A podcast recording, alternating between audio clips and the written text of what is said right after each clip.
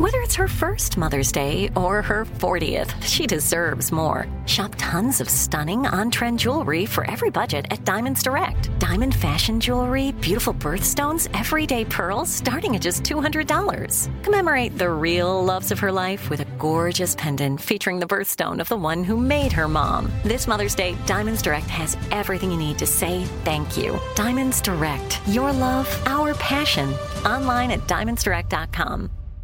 I'm Tracy from Stuff You Missed in History Class. Are you a small business owner or even someone who dreams of entrepreneurship? Then check out Season two of Mind the Business, Small Business Success Stories from iHeart Podcasts and Intuit QuickBooks. Join hosts Austin Hankwitz and Janice Torres as they interview entrepreneurs, sharing insights around starting and nurturing a small business. You won't want to miss these inspiring stories of entrepreneurship and discovering ways to business differently so you can too.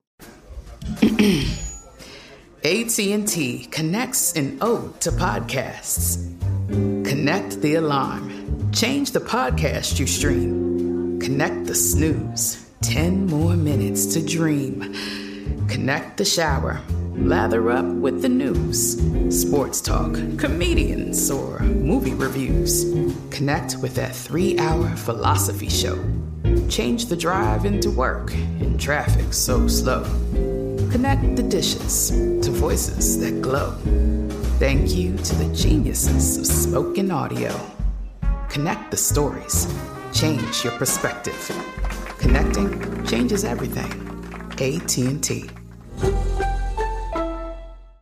Planning your next trip? Choice Hotels' family of twenty-two brands has over seven thousand four hundred locations and the perfect hotel for any traveler you want to be. Like a Cambria Hotel, serving up locally inspired craft cocktails for all my folks who maybe want to meet up and talk about Mad Royals. Check into a Radisson Hotel with flexible workspaces for you drivers who listen during business travel. Or a Comfort Hotel with free hot breakfast, family-friendly pools, and big spacious rooms for the parents who listen with their kids and need a little retreat. What are you waiting for? Join Choice Privileges and start earning points toward your next stay. Find a stay for any you when you book direct at choice hotels dot com, where travels come true.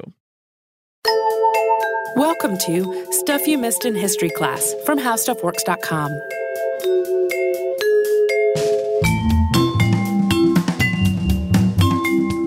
Hello and welcome to the podcast. I'm Tracy V. Wilson. And I'm Holly Fry. It's time for some Six Impossible episodes.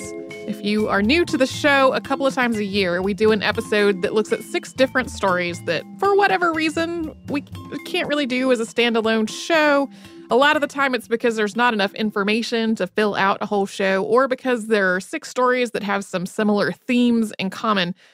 Back in twenty sixteen, we did an episode called Six Impossible Episodes Deja Vu Edition, and that was on topics that were so similar to things we had already covered that if we had done a whole episode, it would have sounded almost like a rerun, just with different names and dates. Just swap those out. It's the exact same story. And today we're doing something a little bit similar to that. Several times over the past few years, we've done an episode about something that happened in the United States, and then afterward, we've gotten lots of notes from listeners about the same thing happening in Canada. Although the first story that we're going to get into is actually the reverse of that. Also, I do want to note that these are mostly not happy stories. Apparently, mostly people tell us that also happened in Canada about really appalling incidents in history. So we saved the most heroic one for last. So starting out, uh, on July twenty-first, twenty fourteen, we published a podcast on Les Filles du Roi, or The King's Daughters. And this was an effort by France's King Louis the fourteenth to send eligible young women to New France in the sixteen hundreds. France's focus in northern North America had been on the fur trade, not on establishing permanent settlements with families. And as a consequence, by sixteen sixty-three, there were six French men for every French woman in what is now Canada. So the monarchy recruited French women and paid for their transport to North America in an effort to try to balance things out. A very similar scenario also played out in French Louisiana. At first, authorities had expected that French men would go to Louisiana and marry native women. And then they also expected that these brides would assimilate into French colonial society. That is not how it worked out, though. It turned out that the women in question had their own opinions on this subject, which was to do essentially the opposite. By the late seventeenth century, French officials were actively discouraging colonists from marrying Native women to try to preserve the Frenchness and the whiteness of the colony. But then that meant that they needed more French women because there weren't enough to marry these men. The first group to arrive by order of King Louis the fourteenth came aboard a ship called the Pelican and are nicknamed the Pelican Girls as a consequence. The ship arrived at Dauphin Island in what's now Mobile County, Alabama, in seventeen oh four. Its passengers included twenty-three French women and two families, sent after repeated requests by Governor Jean-Baptiste Le Moyne de Bienville and other colonial officials. The Chancellor of France wrote to the governor about these women, and this is what the letter said, quote, "Each of these girls was raised in virtue and piety and knows how to work, which will render them useful in the colony by showing the Indian girls what they can do. For this there being no point in sending other than of virtue known and without reproach. His Majesty entrusted the Bishop of Quebec to certify them in order that they not be suspected of debauch. You will take care to establish them the best that you can and to marry them to men capable of having them subsist with some degree of comfort." Although most of these women got married very quickly, beyond that, this first effort did not go well. Recruiters had described Louisiana as an amazing and wealthy paradise, which was not even remotely true. The women arrived during a persistent and severe food shortage. Diseases were rampant, and the terrain, if you've ever been to Louisiana, you know this, was swampy, and the French colonists faced ongoing and justified threats from the region's enslaved and indigenous populations. Conditions were so bad and so different from what they had been promised that in seventeen oh six, a lot of these women launched a protest trying to get passage out of the colony and back to France. This uprising was given the disparaging nickname, the Petticoat Insurrection. Today, this protest is folded into the lore about the origins of Creole cuisine.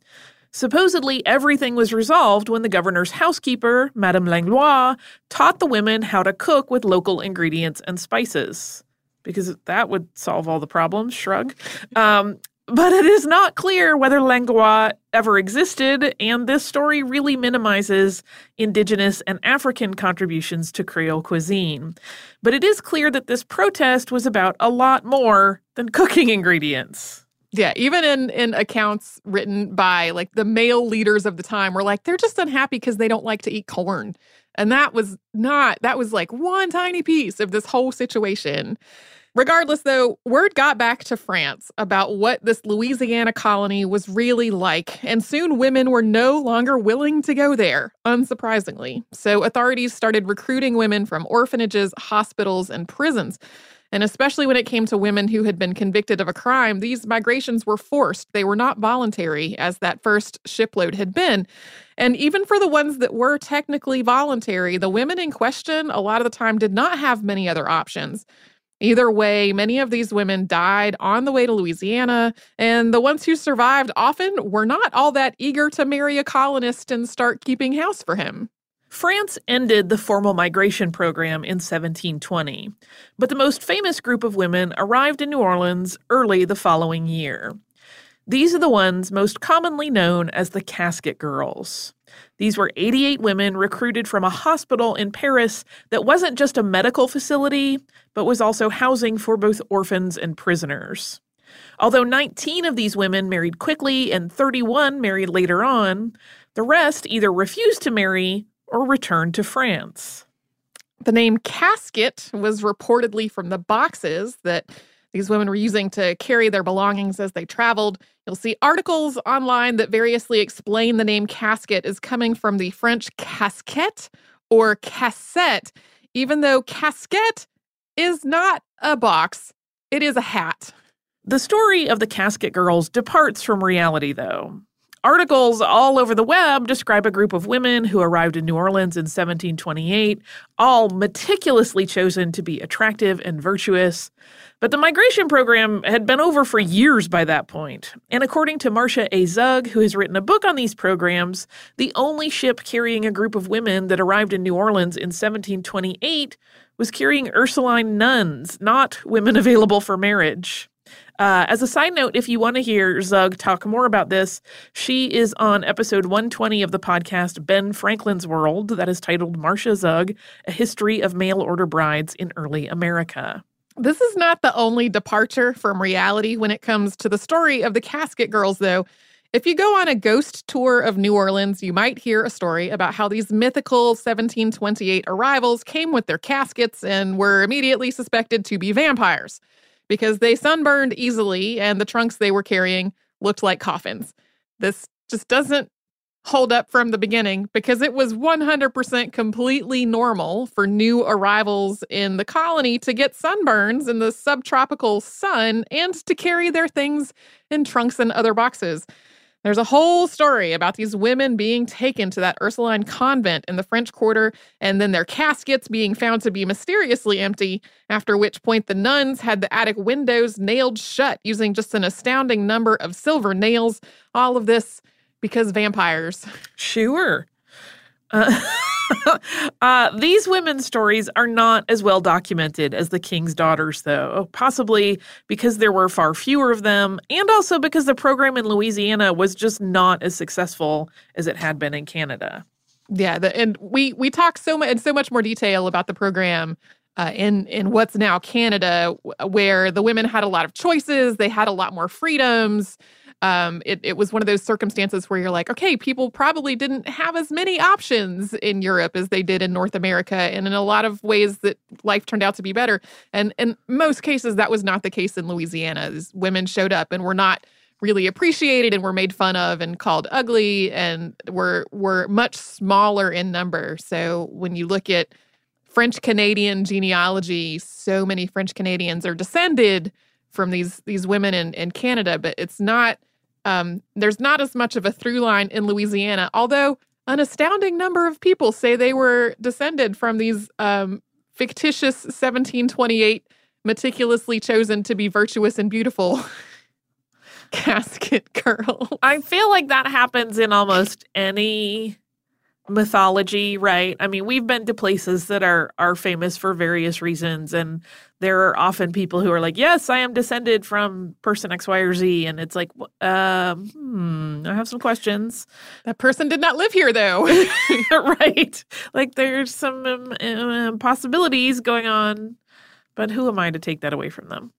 Yeah, these were real and complicated women, and their stories have been really pretty heavily mythologized. To move on, on November thirteenth and fifteenth, twenty seventeen, we put out a two-part podcast on the Fort Shaw Indian School girls basketball team. And a big part of that episode was the system of boarding schools established in the United States to separate Native children from their cultures and to so-called Americanize them. Colonel Richard Henry Pratt, who was a major figure in establishing this whole system, summed it up as, quote, "Kill the Indian and save the man." Canada had a nearly identical system of boarding schools, known as residential schools.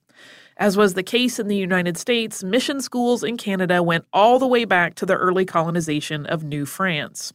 But in terms of a more formalized, systemic program, that started in the eighteen thirties, expanding dramatically in the eighteen eighties after changes to federal policy regarding both education and Indigenous people. By nineteen thirty-one, when the Canadian system was at its largest, there were about eighty schools.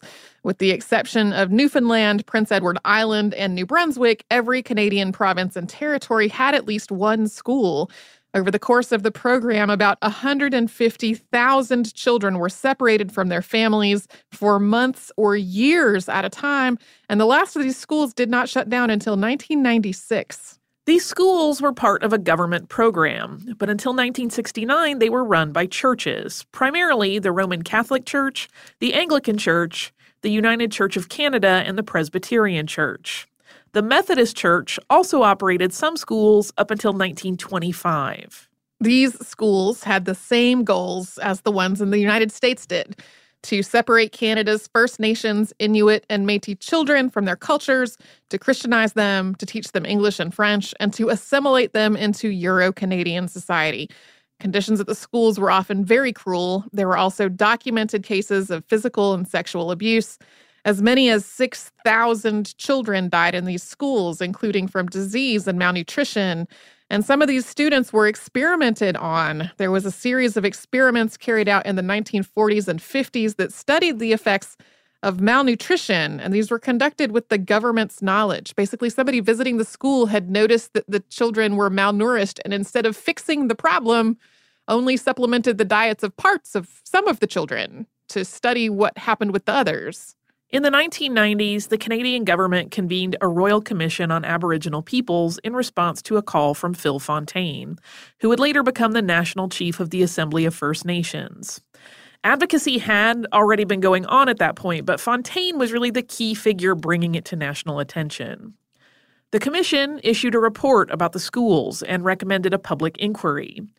Although the public inquiry never happened, a later class action settlement resulted in the Indian Residential School Settlement Agreement, which came into effect in September of two thousand seven. This agreement included the Common Experience Payment, which was a one point nine billion dollars compensation program for people who had been forced to attend these schools.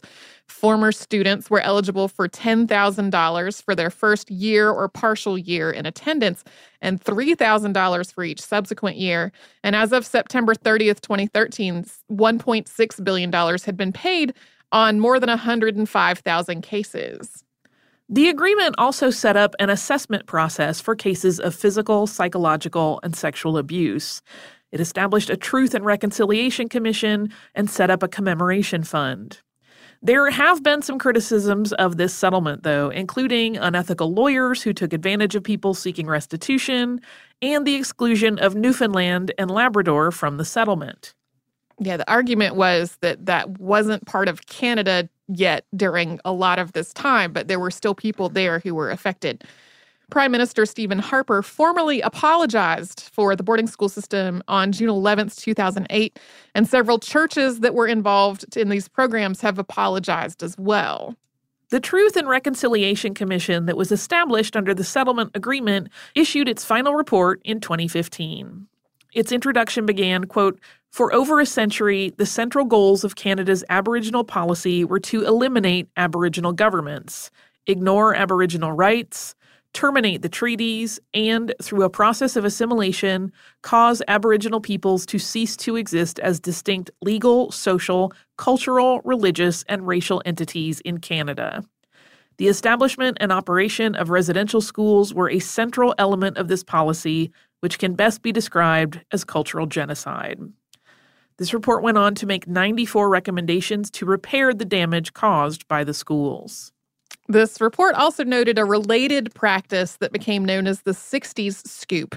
From the nineteen sixties through the nineteen eighties, thousands of Indigenous children in Canada were taken from their families and placed in foster care, then adopted by white families, sometimes white families who lived in the United States or the United Kingdom.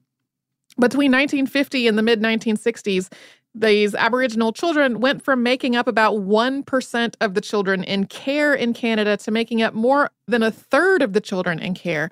And that also has parallels to another past episode in our archives, which is Australia's Stolen Generations, which followed a really similar pattern from about nineteen ten to nineteen seventy. And we should also note that there are ongoing issues with Indigenous and Aboriginal children in the child welfare systems in the United States, in Australia, and Canada, all all three nations. Um, we mentioned these boarding schools really briefly in those in that two-parter about the Fort Shaw Indian School program, but I wanted to take the opportunity to go in a little more detail here today.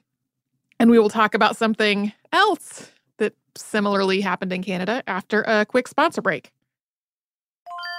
I'm Tracy V. Wilson from Stuff You Missed in History Class. Did you know small businesses make up ninety-nine point nine percent of all businesses in the United States? The world is powered by entrepreneurs, and if you're a small business owner or even someone dreaming of starting your own business, then you'll want to check out Season two of Mind the Business, Small Business Success Stories from Ruby Studio, from iHeartMedia, and Intuit QuickBooks. And every episode, hosts Austin Hankwitz and Janice Torres talk to entrepreneurs about how they've grown from the lessons of launching and nurturing a small business and how they have found success being their own boss. From the excitement of first starting out to finding the right tools and resources to process invoices and payments like QuickBooks Money, you won't want to miss these inspiring stories of entrepreneurship and discovering ways to business differently so you can too. And if you're a small business owner or even someone dreaming of starting your own business, then you'll want to check out Season two of Mind the Business, Small Business Success Stories from Ruby Studio, from iHeartMedia, and Intuit QuickBooks. When you think about the future, what kind of technology do you envision? Whatever the future holds, artificial intelligence will undoubtedly be at the heart of it all. Join Graham Class as he hosts Season two of Technically Speaking, an Intel podcast from Ruby Studio in partnership with Intel. Explore the future of technology that's rapidly evolving our world today with the help of A I. There is still so much work and research needed to fully understand the power and potential of A I, and Intel is at the forefront of implementing A I in revolutionary technology that's changing the world we live in for the better. In each episode, Graham interviews the minds transforming medicine and healthcare, retail, entertainment, personal computing, and more, while pioneering new uses for A I in these spaces. Tune in every other Tuesday and explore the latest technology that's changing our world today and creating a more accessible tomorrow. Listen to Technically Speaking, an Intel podcast on the iHeartRadio app, Apple Podcasts, or wherever you get your podcasts. Xfinity has free premium networks for everyone this month, no matter what kind of entertainment you love. Addicted to true crime? Catch killer cases and more spine-tingling shows on A and E Crime Central. Crave adventure? Explore Asian action movies on Hayah. Searching for something extreme? Check out skating, snowboarding, and more on Fuel T V Plus, the global home of action sports. And find crowd-pleasing bops on iHeartRadio's Hit Nation playlist. There's new free shows and movies to love every week. Say free this week in your Xfinity voice remote. Hi, I'm Cindy Crawford, and I'm the founder of Meaningful Beauty. When Doctor Sabah and I decided to do a skincare line together, he said to me, we are going to give women meaningful beauty. And I said, that's exactly right. We want to give women meaningful beauty, which means each and every product is meaningful. It has a, a reason to exist. It's efficacious. You're going to get results. And then you just go out and live your life. Meaningful Beauty. Confidence is beautiful. Learn more at meaningful beauty dot com.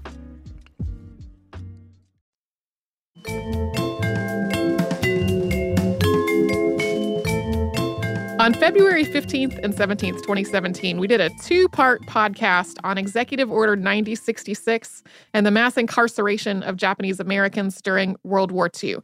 When we posted these episodes on our social media, one of the comments that we got was, this happened in Canada too, which is not something we had mentioned in that episode at all. But it's not just that this happened in Canada too. The Canadian incarceration of its Japanese citizens and residents directly followed what happened in the United States. During World War One, the Canadian government had passed the War Measures Act, which granted very broad authority when it came to restricting civil liberties during wartime. During World War Two, the War Measures Act was used to incarcerate about twenty-four thousand people in Canada, nearly all of them Japanese Canadians. Other people incarcerated included German Canadians who were members of the Canadian Nazi Party or German-sponsored organizations, and approximately six hundred Italians who were suspected of supporting fascism.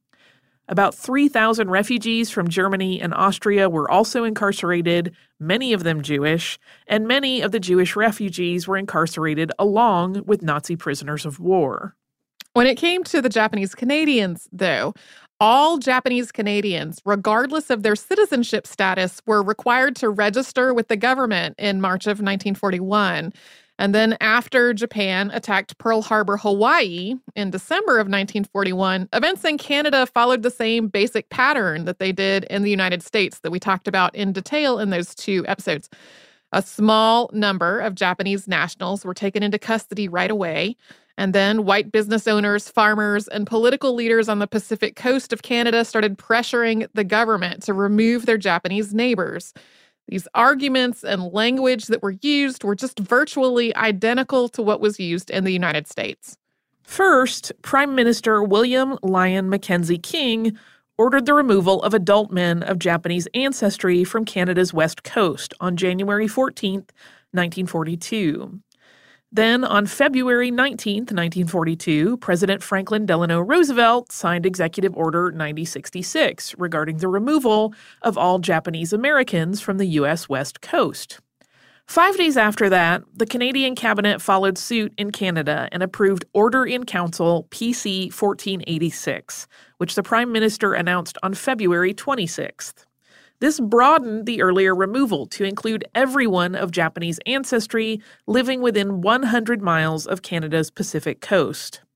The British Columbia Security Commission was created to oversee and manage the expulsion and incarceration. About sixty-five percent of the twenty-two thousand Japanese Canadians who were removed following this order had been born in Canada, and in many cases their property was confiscated and sold or otherwise never returned to them. Japanese fishers on the west coast of Canada were also required to turn over their boats, which was, of course, the source of their livelihood, and these also were not returned.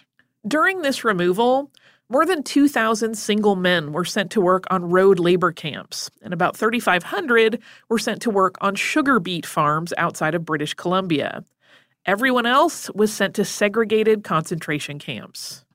As was true in the United States, these Canadian camps were very hastily built or were converted from facilities like abandoned mining camps. They were totally insufficient to provide shelter from the elements. In the United States, the government had provided food, clothing, and schooling for incarcerated children, although overwhelmingly these were inadequate at best. The Canadian government provided the camps, but no food or clothing and no education beyond elementary school for the incarcerated children. There was also an organized resistance to this in Canada, including the creation of the Nisei Mass Evacuation Group. The incarcerations in the United States and Canada ended slightly differently.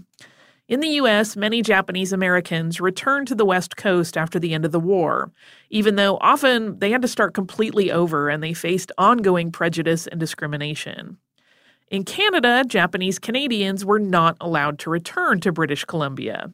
Instead, they had two choices: to settle somewhere in Canada outside of British Columbia or to return to Japan. Although some people did return to Japan voluntarily, thousands were forcibly deported after refusing to move out of British Columbia, which had been their home. And I should also note that some of them were not originally from Japan. They were born in Canada and had never been to Japan. Investigations conducted after this incarceration was over concluded that the property of Japanese Canadians that had been sold during the war was sold for far less than it was worth.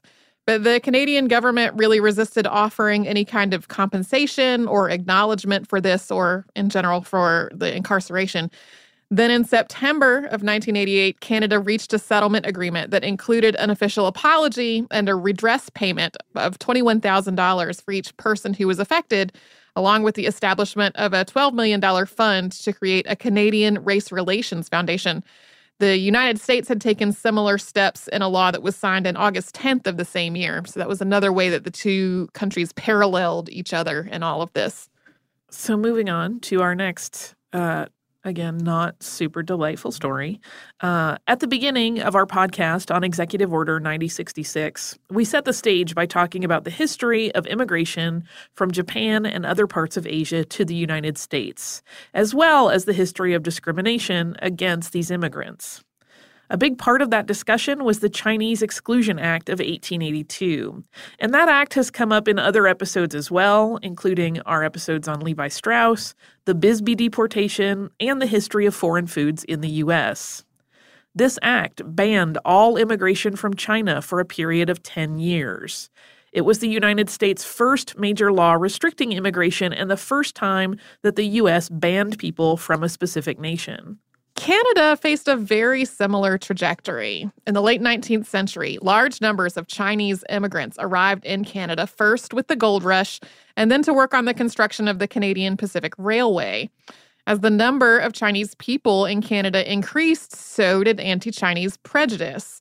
A lot of white residents resented Chinese immigrants under the idea that they were stealing jobs. Then this sense increased as the railway was finished, and these laborers started finding work in other industries. A motion was made in Parliament to enact a law prohibiting all Chinese immigration into British Columbia, just as the United States had done. Rather than simply pass the law, Parliament established the Royal Commission on Chinese Immigration to evaluate, quote, all the facts and matters connected to the whole subject of Chinese immigration. although the commission had been established after a call to ban Chinese immigration and heard a lot of racist testimony, the commission found that these racist stereotypes were untrue and that overall, Chinese labor was beneficial to Canada. It did recommend implementing a ten dollar duty on immigrants from China to pay for health inspection at the port and other administrative costs. Some of this study was actually conducted in San Francisco, uh, specifically with officials from the Chinese consulate there. But the Chinese Immigration Act of eighteen eighty-five ignored the findings from the commission and instead instituted a duty of fifty dollars a person, specifically to act as a deterrent.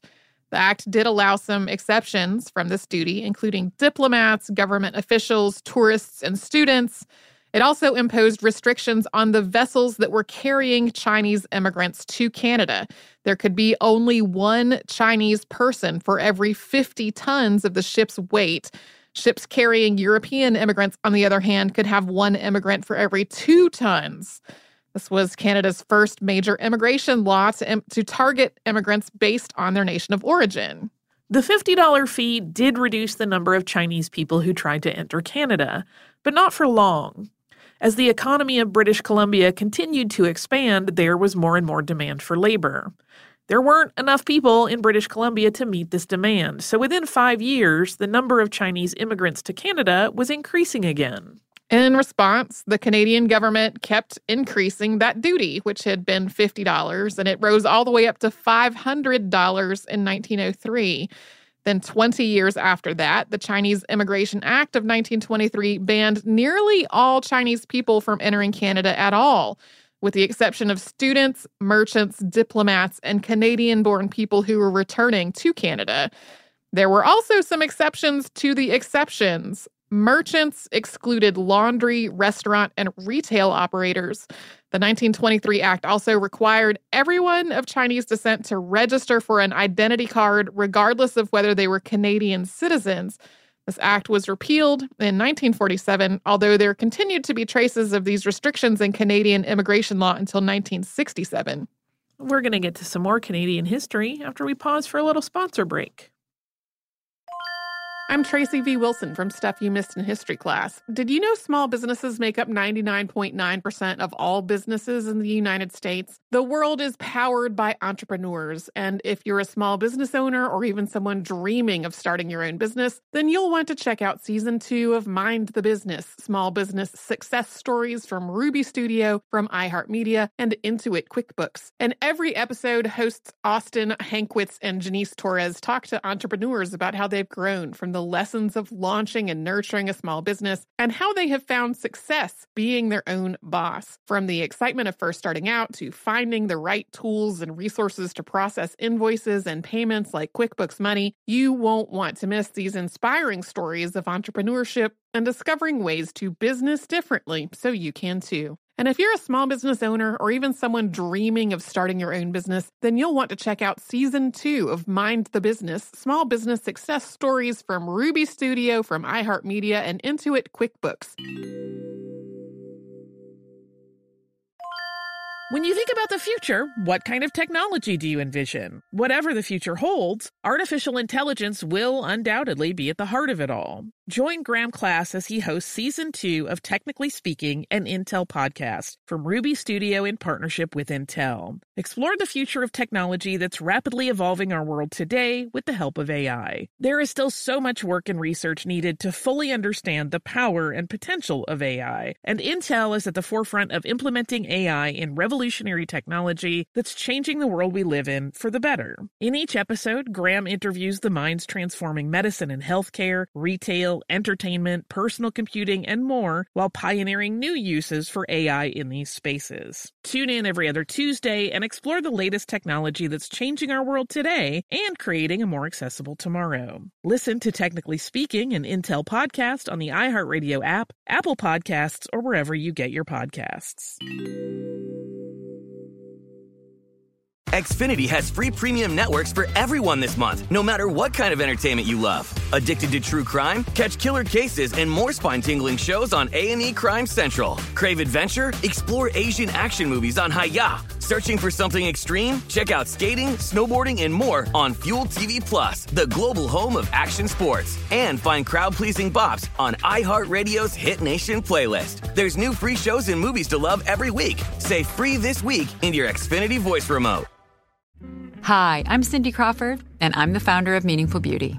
When Doctor Sabah and I decided to do a skincare line together, he said to me, we are going to give women meaningful beauty. And I said, that's exactly right. We want to give women meaningful beauty, which means each and every product is meaningful. It has a, a reason to exist. It's efficacious. You're going to get results. And then you just go out and live your life.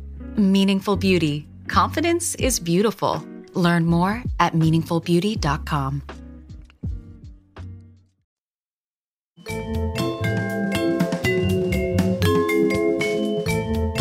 In twenty eleven, previous hosts Sarah and Dublina released an episode on the New York Draft Riots. We re-released that episode as a Saturday classic on July seventh, twenty eighteen. And like its name suggests, the New York Draft Riots of eighteen sixty-three started because of the Civil War draft. But the riot was not only about the draft. Another big factor was discontent among working-class people who were facing increasing competition for jobs as escaped slaves and other people of African descent were moving into New York. Race also was a huge part of it, and the rioters primarily targeted the Black community. The Shelburne Riots of seventeen eighty-four weren't identical to the New York Draft Riots, but they had a lot of similarities and parallels, including connections to war, labor, and race. During the Revolutionary War, roughly a fifth of the Black residents of the British colonies fought on the side of the Loyalists, who wanted American colonies to remain part of Britain. The vast majority had been enslaved and expected that after the war was over, they would be granted their freedom in exchange for their service. But when the Loyalist side lost the war and the colonies became independent, some of those people were recaptured and returned to slavery. Many of those that weren't ultimately made their way into Canada. In particular, in seventeen eighty-three, about fifteen hundred Black Loyalists settled in Nova Scotia, many of them concentrated in Shelburne County, which was home also to about sixteen thousand white Loyalists. Most Black Loyalists made their homes in a community that was not far from the town of Shelburne, called Birchtown, and soon that became the largest community of free Black people in North America. However, slavery also existed in Canada, including in Shelburne. Slave owners in Shelburne felt threatened by the free Black community in Birchtown and the effects that it might have on their enslaved workforce. Nova Scotia's white residents also tended to view all people of African descent as slaves, regardless of whether they were enslaved or free.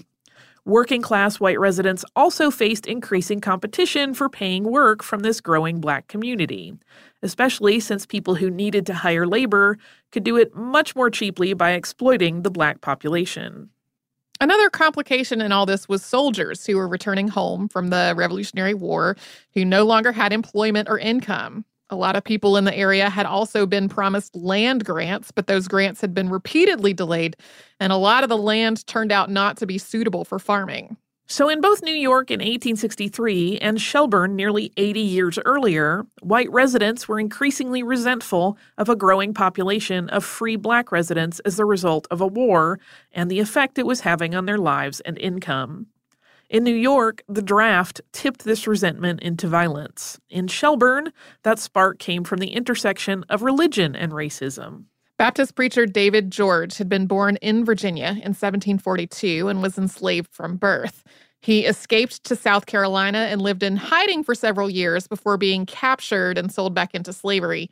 He fled to British-occupied Savannah during the Revolutionary War in seventeen seventy-eight and then traveled to Charleston, where he was evacuated along with about five thousand Black residents in seventeen eighty-two. Although most of these evacuees wound up being enslaved again and sent to the Caribbean, George wound up in Nova Scotia. He established his church in Shelburne rather than in Birchtown, and some of his congregation built their homes on church property. And at first, the white residents of Shelburne mostly left them alone. But eventually, George started baptizing white Loyalists. The idea of a Black minister baptizing white people, especially at a church in, quote, their part of town, outraged many white residents. In July of seventeen eighty-four, a group of white loyalists tried to forcibly remove a white woman who was about to be baptized by David George. Then on the twenty-sixth of that month, a group of about forty white loyalists attacked George's house, physically pulling it down using a ship's tackle. They went on to tear down other homes that had been built on the church property, destroying about twenty houses. This swelled into a riot that lasted for about ten days, with the white residents of Shelburne trying to drive the black residents out of both Shelburne and Birchtown. Eventually, four companies of the seventeenth Regiment and later a naval frigate were dispatched to restore order.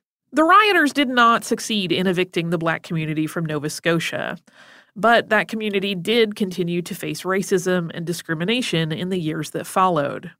Economic changes also made life more difficult. Seven years after the riot, when black residents were offered the chance to relocate to a colony in Sierra Leone, about half of them accepted. We've talked repeatedly on this show about how the term race riot is really a misnomer because it makes it sound like people of multiple races were equal aggressors in some kind of mass violence. Overwhelmingly, though, these incidents of mass violence are really the result of a white mob attacking members of an already oppressed race or religion or ethnic group. That said, the Shelburne riots are often described as North America's first race riot. This also has a connection to another previous episode. Nova Scotia is where a large number of Maroons wound up after the Maroon Wars in Jamaica, which we talked about in February of twenty seventeen. And now we will move on to our last and less appalling uh, impossible episode on this show. For a long time, every time we mentioned Paul Revere on our social media or whatever, folks would ask, what about Sybil Luddington? So we talked about her in our second ever installment of Six Impossible Episodes on September sixteenth, twenty fifteen. There were already episodes in the archive about Paul Revere and his famous ride. Now it is just as likely that mentioning either Paul Revere or Sybil Luddington will prompt people to ask, what about Laura Secord?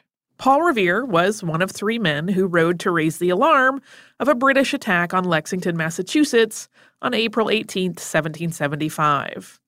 Sybil Luddington rode to raise the alarm of a British attack on Danbury, Connecticut on April twenty-sixth, seventeen seventy-seven, although, as we noted when we talked about her, there is no primary source documentation of that ride.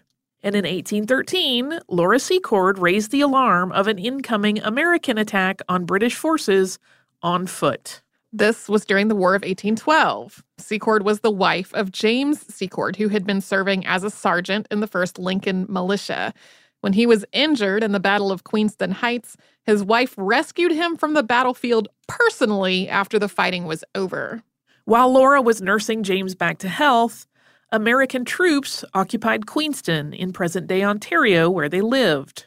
After the Secords were forced to house some American officers, Laura overheard them talking about a planned attack on British forces at Beaver Dams, who were under the command of James Fitzgibbon. Since James, her husband, James Secord, was still recovering, Laura decided that she would raise the alarm herself. Beaver Dams was about thirty-two kilometers or twenty miles away, and Laura Secord made this trip on foot through occupied territory, taking a really winding route over difficult terrain to try to avoid detection. She arrived on June twenty-second or twenty-third, eighteen thirteen, and on the twenty-fourth, the incoming American force was ambushed by a First Nations fighting force that was allied with the British. The American force, which numbered about five hundred men, ultimately surrendered before British reinforcements arrived. As was true of Sybil Luddington, there was no mention of Secord's warning in the official report. However, unlike Luddington, Secord petitioned the government for a pension later in her life. This led James Fitzgibbon to testify that, yes, Secord had warned him of the incoming attack, so we do have an official statement from someone who was actually there. It's not clear whether Secord's warning arrived ahead of the Indigenous scouts, who also brought Fitzgibbon the same intelligence. But her trip definitely did happen. The petition for her pension was also unsuccessful, but Albert Edward, Prince of Wales, who would later become Edward the Seventh, did award her one hundred pounds. Another parallel between Sybil Luddington and Laura Secord is that they have both become really heavily mythologized and commemorated, especially in a whole lot of children's literature. There's also a candy company that bears Laura Secord's name, I think listeners have sent us Laura Secord chocolate before. That company was started in nineteen thirteen by Frank P. O'Connor, who named it after her. And those are our six things that also happened in Canada, which I guess is really five things that also happened in Canada and one thing that also happened in the United States. Most of them terrible. Yes. Do you have terrible email? Uh, I mean, it depends on whether you find Sir Walter Raleigh's head funny. Or uh, terrible. or terrible. So this is from Susanna, and Susanna says, hello, Holly and Tracy. Thank you for your podcast on Sir Walter Raleigh. I grew up in a small English town that was home to Sir Walter for a while, then immigrated to the U S and specifically to Raleigh, North Carolina. Given this, you would think I would know more about him. Alas, I did not. What you said you knew in the opening was about all I knew, with the addition of thinking that he was beheaded for his marriage to Bess. Thank you for filling in all my gaps.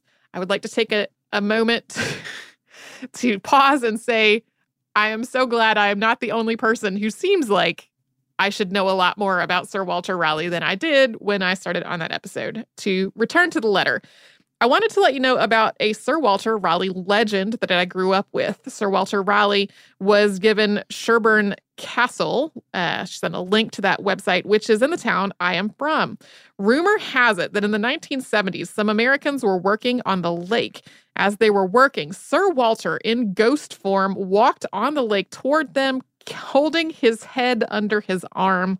The Americans ran and refused to finish the work on the lake. I'm sure this is not true, but it is a fun story. I myself have had an experience with ghosts in this castle, so maybe it was a different ghost and not Sir Walter. Side note, my uncle worked at this castle for his whole working career, and he has many, many ghost stories. Thank you for all your amazing episodes. I also uh, saw you live in Raleigh a few months ago, which I really enjoyed. Susanna. Thank you, Susanna, for this note and for this story that I found very funny. Just the idea of some workers at the lake being like, nope, gotta go. uh, that cracked me up a little bit. And also, thank you for coming to our show in Raleigh. We had a very good time there. Indeed. If you would like to write to us about this or any other podcast, we're at historypodcasts at howstuffworks dot com. And then we are all over the internet at Missed in History. That is where you will find our Facebook, our Pinterest, our Instagram, our Twitter. You can come to our website, missed in history dot com, and find show notes on all the episodes that Holly and I have ever done together and a searchable archive of every episode ever. And you can find and subscribe to our podcast in iTunes, the iHeartRadio app, and wherever else you get your podcasts.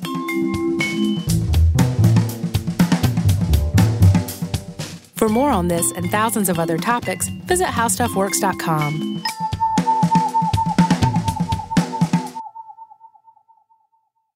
Xfinity has free premium networks for everyone this month, no matter what kind of entertainment you love. Addicted to true crime? Catch killer cases and more spine-tingling shows on A and E Crime Central. Crave adventure? Explore Asian action movies on Hayah. Searching for something extreme? Check out skating, snowboarding, and more on Fuel T V Plus, the global home of action sports. And find crowd-pleasing bops on iHeartRadio's Hit Nation playlist. There's new free shows and movies to love every week. Say free this week in your Xfinity voice remote. This is Malcolm Gladwell from Revisionist History. eBay Motors is here for the ride. With some elbow grease, fresh installs, and a whole lot of love, you transformed one hundred thousand miles and a body full of rust into a drive that's all your own. Brake kits, L E D headlights, whatever you need, eBay Motors has it. And with eBay Guaranteed Fit, it's guaranteed to fit your ride the first time, every time, or your money back. Plus, at these prices, you're burning rubber, not cash. Keep your ride or die alive at ebay motors dot com. Eligible items only. Exclusions apply. With every C B D product claiming to do something different, it's nearly impossible to decide what's best for you. Lazarus Naturals pioneered the farm-to-front-door model of transparency where they handle each step of the production process to ensure quality, potency, and consistency. Scannable labels allow you to see the test results of your hemp batch so you can be confident in the safety and quality. Visit lazarus naturals dot com today. Lazarus Naturals, committed to improving your life as well as the world around you. Not available in Idaho, Iowa, or South Dakota. You never want to find yourself out on the water fishing without the essentials. so it's best to always pack a Columbia P F G Solar Stream Elite hoodie to protect against the sun. I mean, it provides great protection, and it's really breathable so you don't get hot. That's a win-win. Columbia P F G has a lot of great gear, so before you head out on the water, head over to Columbia dot com slash P F G to shop their performance fishing gear.